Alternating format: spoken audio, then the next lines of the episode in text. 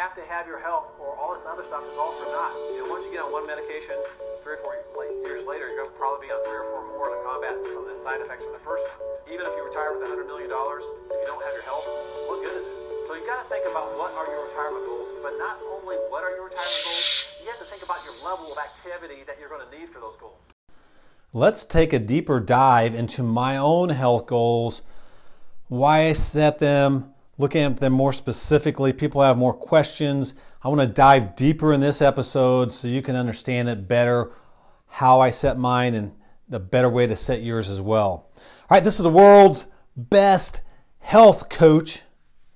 And I really want you to have a better second half of your life than your first. And it all starts with planning, being proactive. And the very first step of the planning, the very first step of the first step, is setting your health goals. It's a great time of year to set your health goals right now.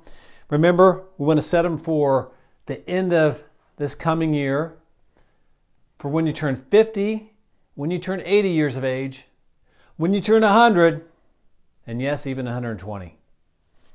If you want to live and have a great health span where you're living a long time and having a great healthy life where you're really enjoying things. You have your independence, your dignity. You can travel, you can see the world, you can spend time with your family, you can pick up your grandkids, you can keep your mind, keep your memory, build your legacy, teach more, give more, inspire more, whatever you want to do in this second half of life.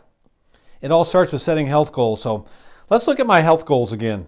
My 12 month goals for the end of this coming year. I will easily weigh between 185 and 195 pounds by December 31st, 2020.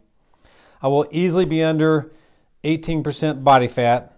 I will easily be medication free by the end of 2020.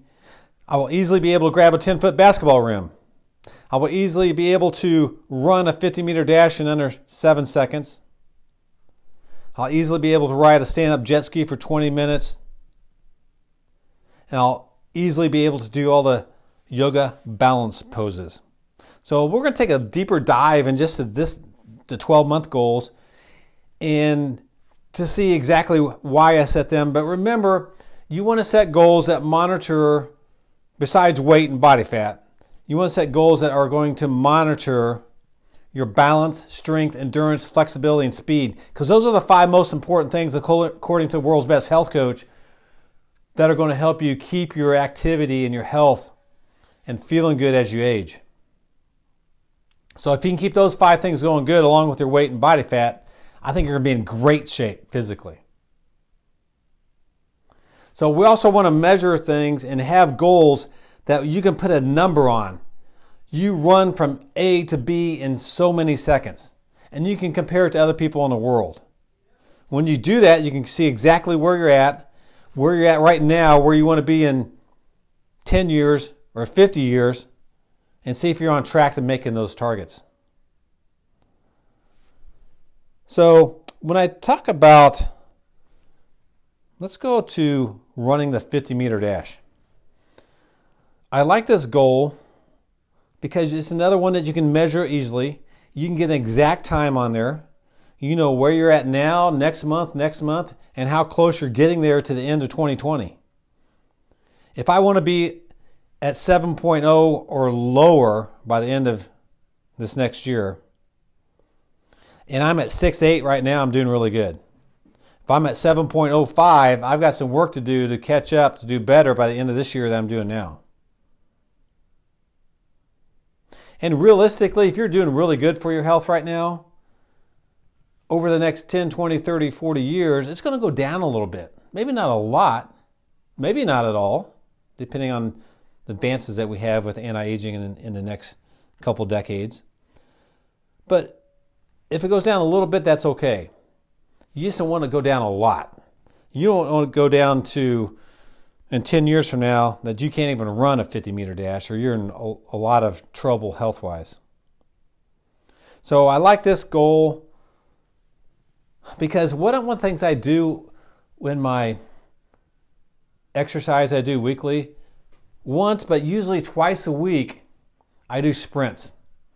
And according to a Canadian researcher who does a lot, a lot of research on intermittent training, on uh, I can't think of the term I want to use for that, where you you go fast, slow, fast, slow. You do that for you know several repetitions, but he's found that if you warm up and cool down, and in between you sprint for 20 seconds as hard as you can, as far as you can, as fast as you can. You rest for another two minutes. You sprint another 20 minutes as far as you can, as fast as you can, and then you cool down. That's one of the best exercises. He's, that's found. That's what he's found is the best exercise to improve your performance, heart rate variability, your overall health. So those intermittent bursts is a really good way to do that. Heart rate variability, I'll talk about that more in an uh, upcoming episode. But I've got an Oura ring that I, I, wear during the day and at nighttime that monitors my sleep, but it monitors my heart rate variability throughout the day. And it gives you a number. And it also gives you your resting heart rate daily. So I've been experimenting with, with some different things. I want to get my heart rate variability up a little bit. Easy for me to say. Uh, but my resting heart rate, I'm almost 60, and my resting heart rate runs usually about 50, 51, 52, which is and top elite athletic performance. So I really am really thrilled with where my heart rate is right now. I like my heart rate variability to be up a little bit more. It runs about 0.3 most of the time. So I'm experimenting with some different things to get that up. Also need to do some research to find out if that 0.3 is good if your heart rate is so low. So I think if your heart rate's really low, you're going to have a less HRV, but I'm not sure about that. But that uh, 50 meter sprint, I like that. And it's 50 meters instead of 50 yard dash because the senior Olympics go by 50 meters. So I always compare myself to them because I have a certain goal. I want to break a world record when I'm 100 years of age in the, in the 50 meter sprint. I want to be able to sprint when I'm 100 years of age. So I love that goal. I think that's a really good goal for that. Let's see. Next one I want to look at. I like jet skiing, stand up jet skiing. If you never rode a stand up jet ski, it takes a lot of balance, a lot of endurance, strength, and flexibility. You're holding a 20 pound handle, and if you're going full out throttle, full throttle ahead for about 20 minutes, you're holding this 20 pound handle up with your arms and shoulders for about 20 minutes. You're doing a lot of torquing and twisting if you're doing sharp turns really fast or if you're doing tricks with your legs in the water. You use a lot of abdominal core strength, a lot of leg strength. It takes a lot of endurance because it's like doing a pretty good hard run for 20 minutes. If you're running hard for 20 minutes, that's going to be a lot of endurance. It takes a lot of balance. You're on this little tiny jet ski and you've got to balance through all the tricks and turns and everything that you do on that. And even when you get tired, you have to really do more with your balance. You have to have better balance. As you get more fatigued, different things like balance and strength and coordination start to fail a little bit. So to have good balance when you get tired, you really, you really have to have exceptional balance. So when you can do different sports, when you're testing your endurance and you get tired and more fatigued, and you keep your balance, keep your coordination, that's even a better uh, parameter to really judge your body to see how it's doing. So as I go along from my, I'm at, by the end of 2020, I'll be almost 60, be really close to 60. I'll be 59 and a half. And then I'll have my 80 year goals, 100 year goals, and 120.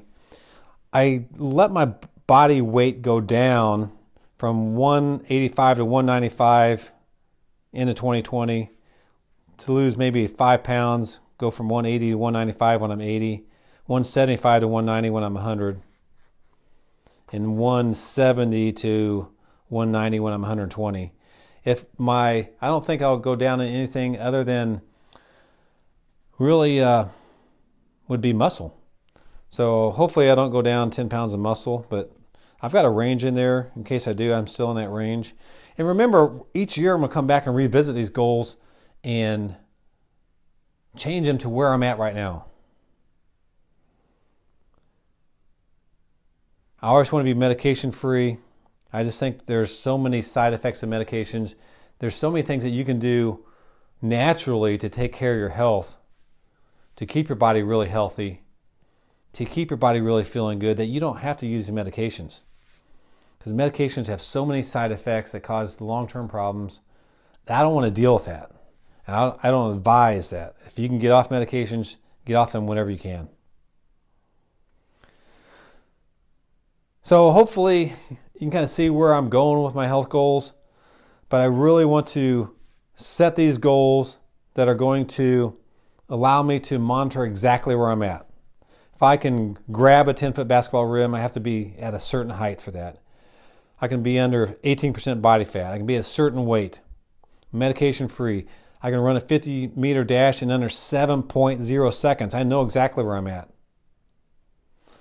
Yoga balance poses, I'm not really measuring them other than that I can just physically do all those poses. That's not as sharp as a measurement tool, but it's still a good one, I think. And riding a stand up jet ski for 20 minutes where I go full throttle and being able to do everything I want to do with that. Uh, it's not a real exact measurement, but it's a, a pretty good measurement. So hopefully you can take these goals and say, man, I don't want to do the running a 50 meter dash, but I want to do a swimming goal. I want to do a biking goal. Something I can measure my speed, my endurance with. There's all different types of goals out there. But try to find something where you can measure, get an exact number on. You can compare yourself in the future, and you can compare yourself um, to other people. All right, so go set your goals. Hopefully, this helps taking a deeper dive in, look into this. It's going to help you understand them a little bit more. If you have any questions, don't be afraid to message me.